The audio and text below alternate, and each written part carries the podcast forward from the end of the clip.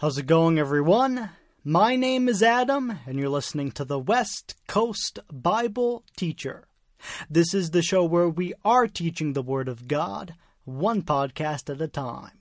And uh, two weeks ago, we finished the book of Judges after a long and uh, often depressing study um, where we learned about how the nation of Israel was constantly failing God's purposes for them. The nation of Israel is meant to serve as a lesson for us within the judge's narrative. We don't want to get to the point where we have found ourselves completely immersed in the distractions of this world, to where doing God's will has become only a secondary thought, if that. But that's where Israel was during most of the narrative of the book of Judges. And it took a horrific event, as we saw at the very end of the book, to get the tribes of Israel to finally unify and take somewhat of a stand for godliness. And even at that point, they uh, they still managed to screw things up. Now, last week I took a break from the podcast, but uh, I hope that everyone had a good, safe week. And uh, this week, of course, we're back, and it's good to be back. And uh, I'm happy to say that. Uh, uh, by the way, I've, I've for the most part fixed up my my website again. All of my past episodes of West Coast Bible Teacher are now on my website for you to go back and listen to uh, whenever you want, and uh, I'll be doing my very best now to keep up to date with it each week.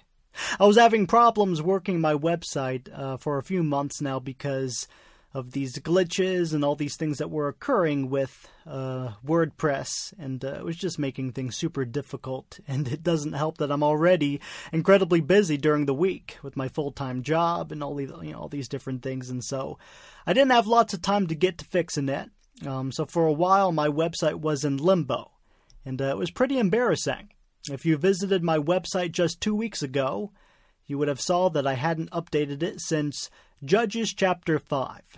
Um, but by the grace of God, He did indeed provide a solution over the past week, and I was in fact able to uh, get my website for the most part fixed up and updated, and so I'm looking forward to continuing this ministry in every facet of things. And so this week, we're getting into the book of Ruth. Now, at the very beginning of Ruth, Ruth 1, verse 1, it tells us that the events of this book takes place during the days when the judges ruled. So Ruth takes place during the time of the judges, which we just got done studying. the days of the judges was an incredibly dark and depressing time during the nation of Israel. And yet God was still at work in the lives of those who were faithful to Him, as we will see in the book of Ruth. Throughout the Bible, there are many instances where we see the Lord rewarding and blessing those who have remained faithful to Him during dark times that were ruled by unfaithfulness and evil. During the days of Noah, the earth was filled with wickedness. And yet we see that Noah was a man who was upright and pure, and thus the Lord had favor upon Noah and his family. And so God's hand was upon Noah. So even during dark times, where worldliness and ungodliness reigns, we still got to remain faithful to the Lord even then. It may not be easy at times, sure. You know, there there might be some peer pressure and whatnot. But God expects us to be obedient even during dark periods in the world. And the Lord will indeed have his hand upon those who do remain obedient to him. Recently in the podcast, I mentioned how in the first episode of, uh, not the first episode, the first epistle of Peter, episodes, right? In the first epistle of Peter, the apostle wrote that the God of all grace, who called you to his eternal glory in Christ, after you have suffered a little while, will himself restore you and make you strong, firm, and steadfast. Now, this is what we will see happen within the story of Ruth. At the beginning of the book, Ruth and Naomi are struggling to survive. But after both of them have their faith tested for a time, in which they pass the test of faith, we will see, we see that the Lord does indeed come through at the end, and He blesses them beyond anything that they could have expected. Perhaps this segues well into the different themes that Bible students have found uh, to be in the book of Ruth. You will often hear that one of the main themes of Ruth is that of redemption. In fact, uh, here's how the uh, NIV Study Bible articulates this.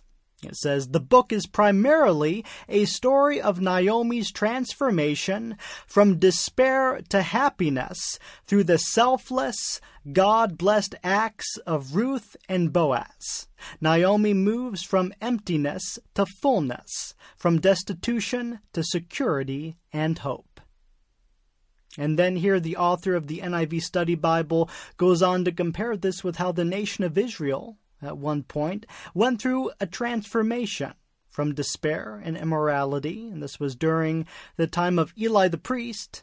And uh, they went from that, you know, despair and, and darkness and whatnot, to security and hope, which occurred during the reign of Solomon. And all of this occurred through the humble and self sacrificing acts of David as king. Now, I do believe, of course, that we can find a spiritual application in all this. For as we see, or as we will see, at the start of Ruth, Naomi is indeed a woman who is overwhelmed by the hardships of life, and she's lost, and she's confused.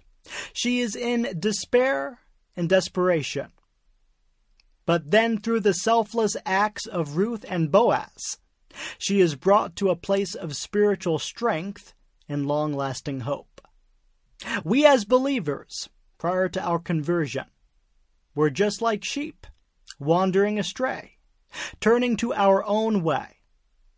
But yet the Lord has laid upon him the iniquity of us all. Isaiah 53 6. Through the selfless sacrifice of Jesus, we have all been brought to a place of long lasting restoration and hope. In fact, it's not just long lasting, but rather it is something that we will be rejoicing over both now and for eternity.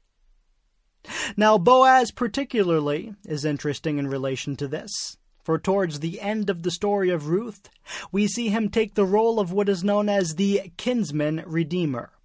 And Jesus Christ is our kinsman redeemer. So, through the character of Boaz, we will see that there is a beautiful portrait of Jesus Christ. And of course, we'll be getting into this uh, in the coming weeks. But another underlying theme of Ruth that scholars have noted is that of God's providence. One of the most wonderful things that you can do in your Christian walk to revive your joy in the Lord, to put things in better perspective, things that you might be dealing with right now. One of the most wonderful things you can do is reflect upon the providence that God has demonstrated throughout your life, seeing how God has indeed provided for you and has been faithful to you in past circumstances. And this will give you greater strength and hope for your present situation in life. One commentator writes, quote, The theological message of the book of Ruth may be summarized as follows. God cares for needy people like Naomi and Ruth. He is their ally in this chaotic world. He richly re- rewards people like Ruth and Boaz who demonstrate sacrificial love and in doing so become his instruments in helping the needy. God's rewards for those who sacrificially love others sometimes exceed their wildest imagination and transcend their lifetime.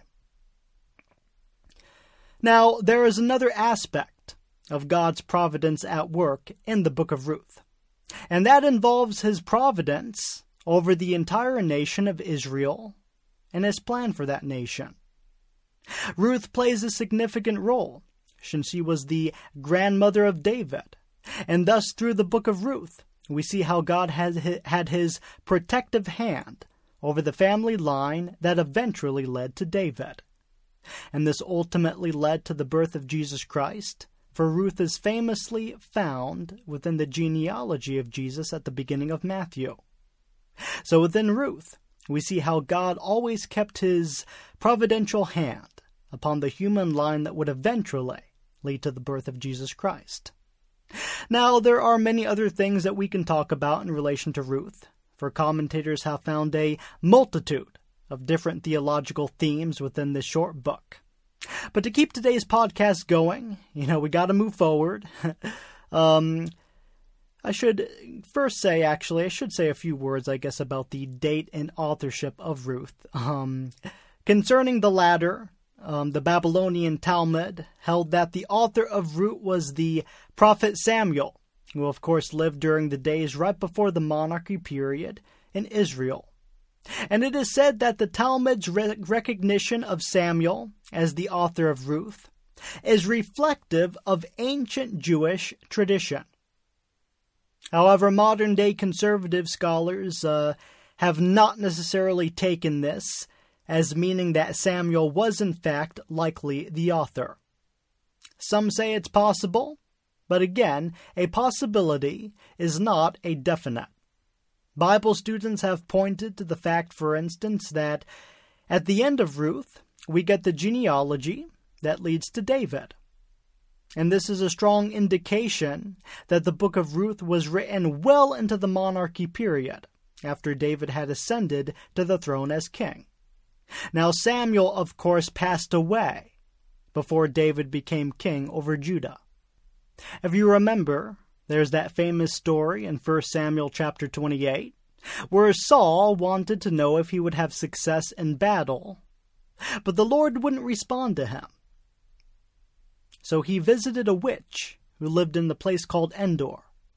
And when he came to this witch, this woman who practiced divination, he told her, Bring up Samuel.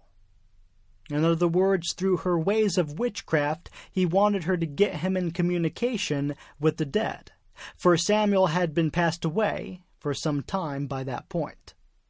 And this was all, of course, before David's official ascension to the throne. That, and for other reasons, many Bible students reject the notion that Ruth was written by Samuel. Thus, the question remains who wrote the book of Ruth? And that question has simply uh, remained unanswered. There are a lot of questions regarding Ruth that unfortunately remain unanswered. Another question that more or less remains unanswered is when the book of Ruth was written. Again, because of the reference to David at the end of the book, and the fact that it appears that Ruth was written to show God's divine hand over David's line, Bible students have simply accepted that Ruth was written sometime after David ascended to the throne as king over Israel. How much later afterwards seems to be, at this point, only a matter of speculation. But with all this in mind now, let's go ahead and dive into it. Now it came to pass in the days when the judges ruled that there was a famine in the land. And a certain man of Bethlehem, Judah, went to sojourn in the country of Moab, he and his wife and his two sons. Now, the first verse here does indeed give us a lot of background as to the circumstances that surrounded uh, everything that's about to transpire in the narrative. This took place sometime during the dark and tumultuous period of the Judges. And during this time, there was apparently a famine one that had been ongoing for some time by this point when the, when uh, the book of Ruth picks up. Many believe that this small bit of detail that there was a famine during this period evokes that which the Lord laid out within the book of Deuteronomy. Moses affirmed in Deuteronomy 28, If thou wilt not hearken unto the voice of the Lord thy God, to observe to do all his commandments and his statutes which I command thee this day, then many curses will follow. And a portion of these curses included that of famine. Verses 38 through 40 of Deuteronomy 28. Thou shalt carry much seed out into the field, and shall gather but little in, for the locust shall consume it. Thou shalt plant vineyards and dress them, but thou shalt neither drink of the wine, nor gather the grapes, for the worms shall eat them. Thou shalt have olive trees throughout all thy coasts, but thou shalt not anoint thyself with oil, for thine olive shall cast his fruit. And during the time of the judges, the nation of Israel did indeed transgress against God's covenant in very significant ways. And therefore, the mentioning of the famine here at the start of the book of Ruth can serve as a reminder to the reader that this was indeed a time in Israel's history where her people were not walking in holiness, and thus they were paying the consequences for it. This was indeed a dark and difficult time in Israel's history. Many people were suffering, as we're about to see. Isn't it sad how often when a nation turns against the Lord, many people have to suffer, including those who are indeed submitted to the Lord and living in holiness?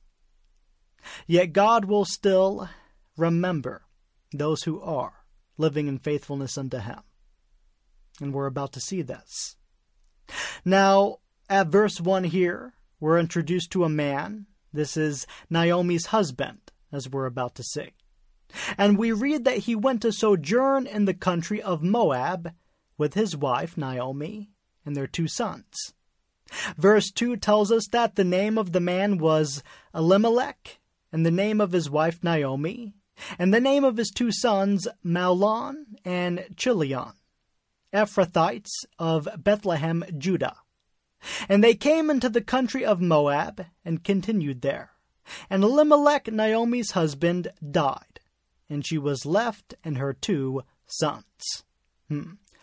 Tough situation. Becoming a widow was hard back then. It's very hard now. It always has been a very sad and difficult thing when a woman tragically loses her husband. The one who has supported and provided for her. The one who she's grown close to for many years. Well, what happened was she was left with her two sons, and in verse 4, her sons took them wives of the woman of Moab. The name of the one was Orpah, and the name of the other Ruth, and they dwelled there about ten years. But then Mahlon and Chilion died, also both of them, and the woman was left of her two sons and her husband. So Naomi, she first lost her husband Elimelech, and all she had left was her two sons and their wives, her daughters in law. But then her two sons die. Her immediate family has been taken away from her. At least that's the conclusion we see her come to within the next few passages. And so all she has left as a widow are her two daughters in law, and they're both widows now. So we see that the start of the book of Ruth is quite sad. The reader is introduced to what appears to be a hopeless situation, and we'll see that Naomi indeed feels quite hopeless and lost. But God is still working behind the scenes, and He hasn't forgotten about Naomi. Nor has He completely forsaken all of His people in Israel, though these were indeed trying times. We read next in verse 6 that she arose with her daughters in law, that she might return from the country of Moab. For she had heard in the country of Moab how the Lord had visited his people in giving them bread. You see, Naomi heard that back in Bethlehem, the Lord was providing for his people. He hadn't forgotten about them. He was providing bread for them. He was providing food. This is interesting because Bible students point out that it was a mistake for Naomi and her husband back in the day to leave Bethlehem. Bethlehem was the promised land. They went to seek refuge in the city of Moab, a foreign town, a foreign city. Now, this to me gives us a very interesting spiritual application.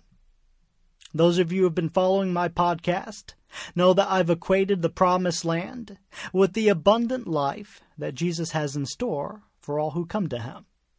But some believers never actually make it to the promised land in their lives. They never achieve that abundant life. But some might come close.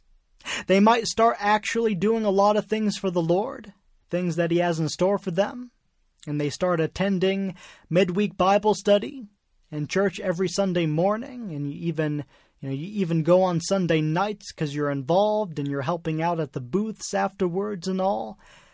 However, certain things start to happen in life. The famine hits, and you go through trial. You start experiencing difficulty, you know, things that you didn't see coming. And in order to escape from this, you know, in order to uh, in order to self-medicate from the trial you're experiencing, you go and seek refuge in a foreign land. You start playing with sin. You start not attending church like you once were. And instead you're spending your weekends out at the the nightclubs and the bars and all these things. You're experiencing a famine, you know, trial, pain. And you think that going out and doing these things, living the nightlife, will help you to feel better. But then over time, you start to realize that this lifestyle is not what will truly satisfy you or mend the, the wounds that need to be mended and healed in your life due to trial. And your Christian friends who you used to sit next to at the Wednesday night home group or Bible study, they're calling you, they're texting you. Hey Amanda, or you know, hey hey Brandon, you know, hey man, you know, we, we miss seeing you at Bible study.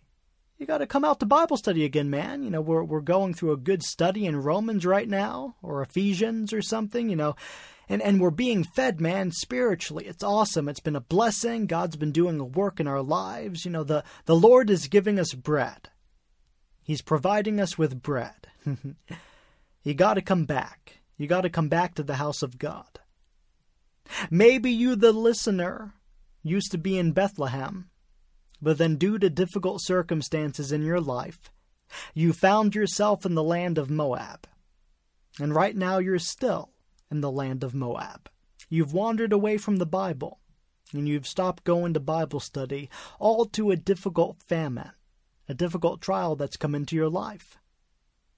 It's time to come back to Bethlehem. It's time to leave Moab. I would encourage you, the listener, it's time. So, verse 7 Wherefore she went forth out of the place where she was, and her two daughters in law with her, and they went on the way to return unto the land of Judah. And Naomi said unto her two daughters in law, Go, return each to her mother's house. The Lord deal kindly with you, as you have dealt with the dead and with me.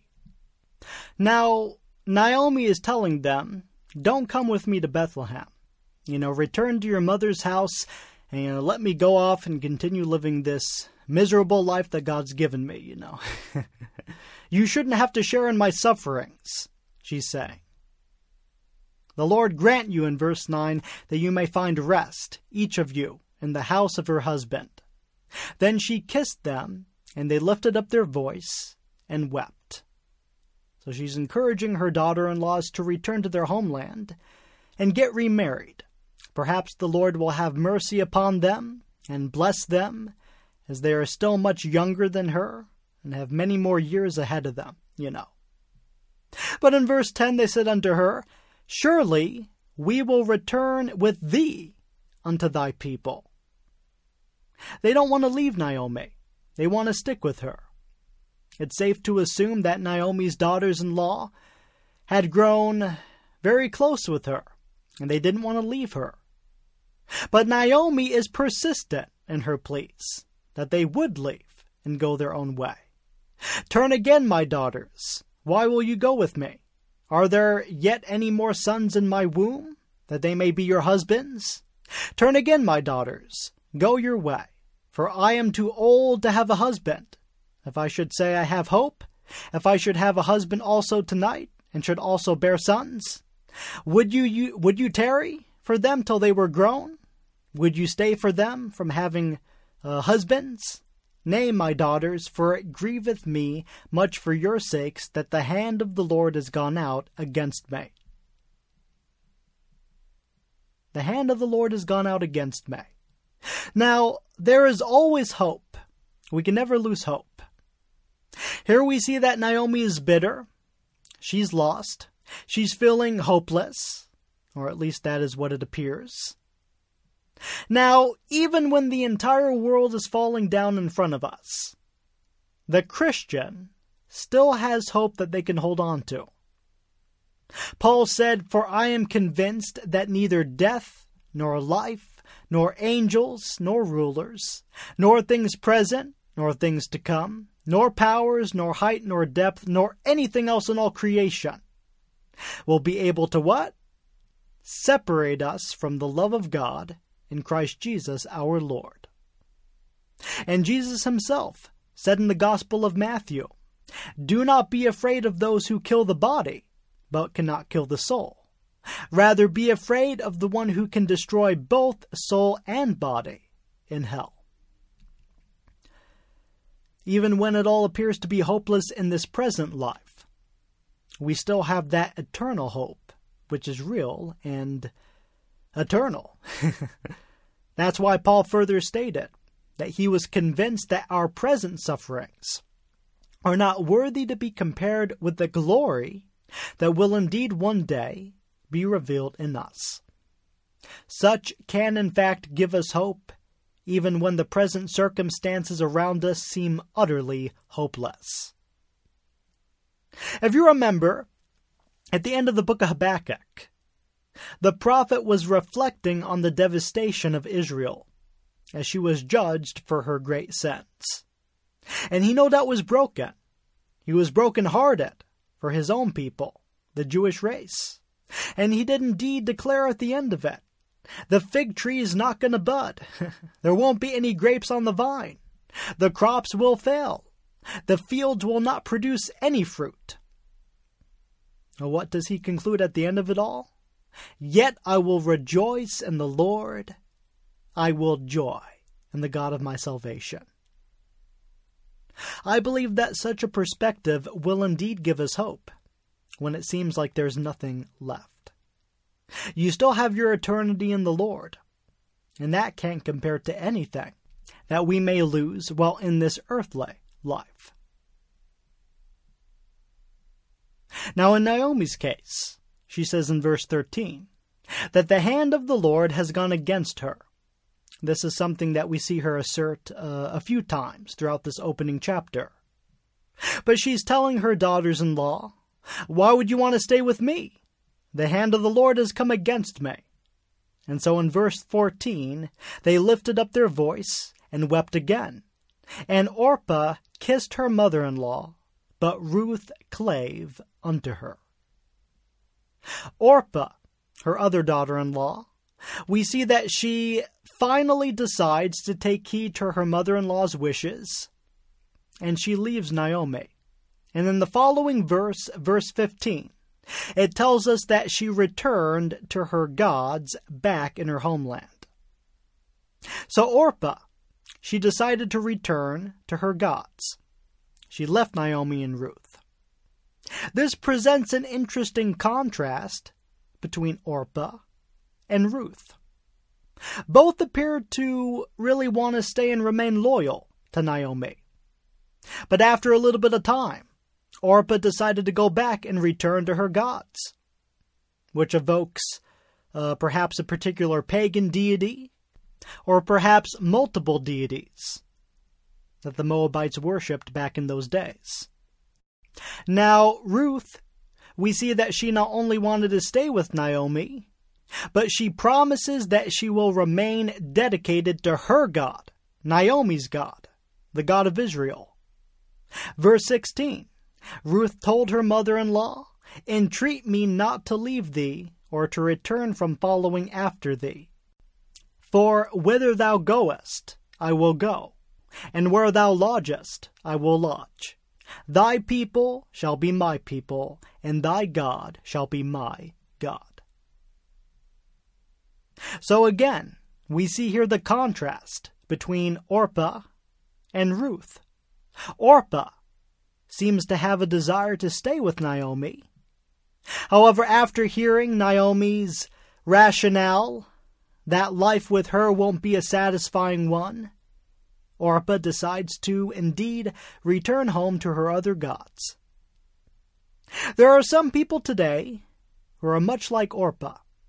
They express interest in dedicating their lives to Jesus Christ. And they might have this interest for many years. You know, they might always have this yearning, this, this interest to dedicate their lives to the Lord. They have family members who are Christian. And they go to church with them every year at Christmas Eve, right? Or at Easter.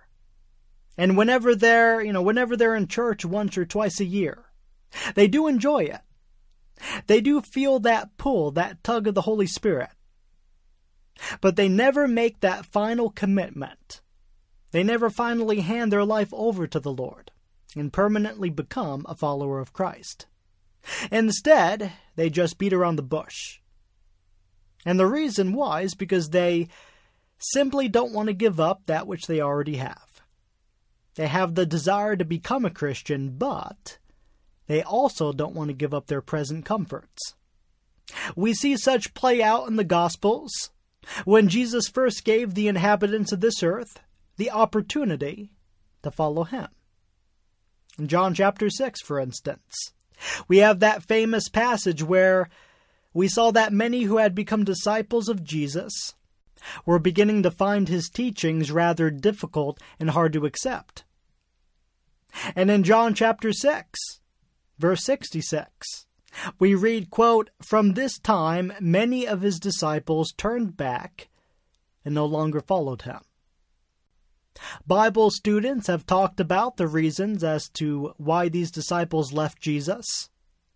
Back during that teaching, Jesus had been going over a number of difficult things to take in and comprehend, such as the contrast between the flesh and the spirit, along with the eating and drinking of his flesh and blood. Commentator Leon Morris writes The events of this chapter John chapter 6, had made it all too clear that following him meant something different from anything they had anticipated. Nothing is said to give us a clear idea of their views, but the, the probability is that they were interested in a messianic kingdom in line with the general expectation. Grant Osborne, within his commentary on John, he writes, quote, As we have seen throughout John, Jesus' ministry fermented division. For while he did spectacular sign miracles, he said things that were both confusing and extremely unsettling. As the living revealer of God, he shone on every person the light of God and overcame the darkness of the world. However, those of darkness did not want the light and opposed it, and so there could be no neutrality. One either embraces light or darkness, and those who prefer the latter must turn away from him.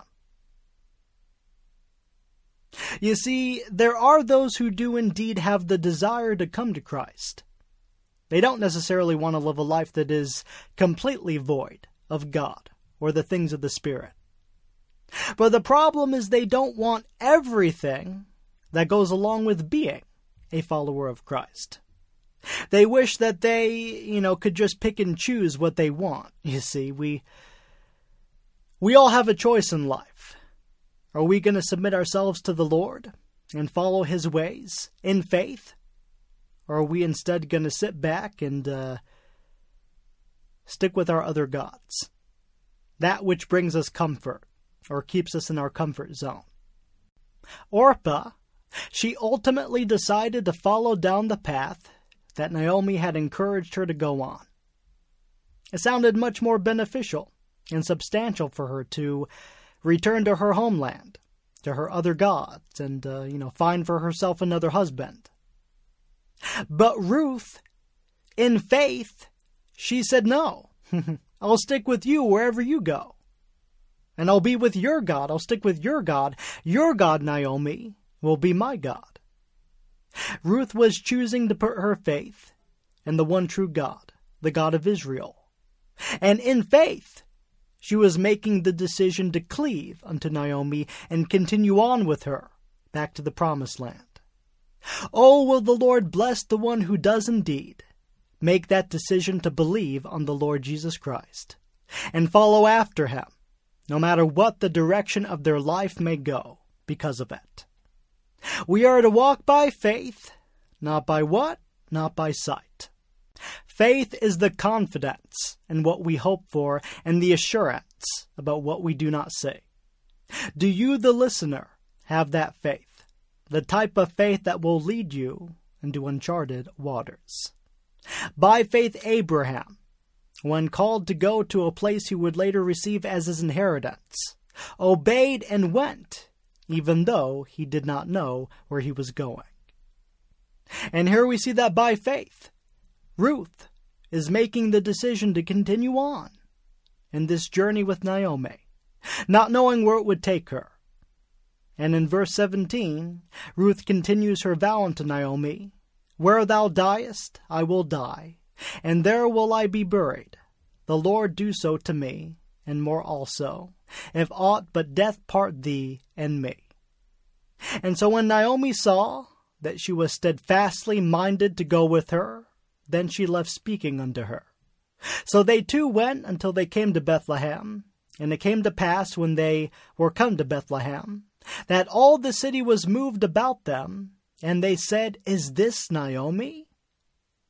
Evidently, the people of the city, you see, recognized Naomi, though she had been gone for a very long time. But Naomi responds to the inhabitants of the land, telling them, Call me not Naomi, call me Mara for the Almighty hath dealt very bitterly with me. I went out full, and the Lord hath brought me home again empty. Why then call me Naomi, seeing the Lord hath testified against me, and the Almighty hath afflicted me? Now again we see the hopeless and bitter spirit that has been uh, oppressing Naomi. Her name, Naomi, actually means that which is pleasant. It evokes pleasantness. But at this point, Naomi saw her life as anything but pleasant. And so she's admonishing the people to instead refer to, refer to her as Mara. And the word Mara, the name Mara, means bitterness. And that was her outlook on life bitter, depressed, and then she tells them this is what God has done to me. Again, we see Naomi is putting the blame on God. Now, God will sometimes discipline his children. We've talked about this. However, even when God disciplines us, that doesn't mean that we should be left without hope. Everything that Naomi experienced thus far whether or not it was actually the discipline of God. What matters here is that it left her without hope. And that's the wrong perspective. Even when God does discipline us, He's doing so to refine us and make us pure in Him. And as a result of that, we can move forward in our Christian walk, serving Him stronger and more faithfully than ever. And that's the point. You know, there is indeed a stage where we move forward, past the famine, past the trial, the difficulty that we've experienced. Don't lose hope while you're in your trial. For there is a future ahead of you. A future where you're not necessarily experiencing all that you might be experiencing now. But you need to have faith right now that God will indeed get you there. Naomi had not yet developed such faith. She was thinking, all right, well, you know, this is as good as it's going to get, you know. Call me Mara, for the Lord hath dealt bitterly with me. Sometimes we blame God for the difficulties we experience, even though we've brought it all upon ourselves. Sometimes we haven't necessarily brought it upon ourselves, whatever we're dealing with. Yet at the same time, we still can't blame God, even them. Instead, we have to blame the one who's behind all the attack that we experience in life. And that's Satan. And Satan often wants to attack you so that you do indeed blame God for the attack he's laid on you. He's trying to shake you up in your faith. And he certainly had been quite successful with what he did to Naomi's faith. If you know that you haven't done anything to cause the problems you're facing, then consider this the enemy testing you in the same way he was testing Job. trying to see if taking everything away from Job was, would cause him to curse God's name and walk away from God entirely. But Job didn't do that, and we can't either. Job passed the test, the test that both Satan was putting on him and that God subsequently allowed for his purposes. God works out all things together for good, for those who love him and for those who are called according to his purposes. And God, as we will see, will in fact work all things out together for his good, in both Naomi's life and also in the life of Ruth. It's just a shame that Naomi failed to see it at this point. Ruth seemed to have more faith. So we want to be like Ruth. We want to have a stronger faith when all seems to have gone south. And God will soon greatly bless the faithfulness of Ruth. And we'll be seeing that very soon. So, verse 22, finishing up chapter 1. So Naomi returned, and Ruth the Moabitess, her daughter in law, with her, which returned out of the country of Moab. And they came to Bethlehem in the beginning of the barley harvest. And next week they meet Boaz. And as we will see, Boaz does indeed paint a wonderful, beautiful picture of the work that Jesus Christ has done on our behalf. So this has been the West Coast Bible Teacher, everyone. God bless you, and I'll see you next week.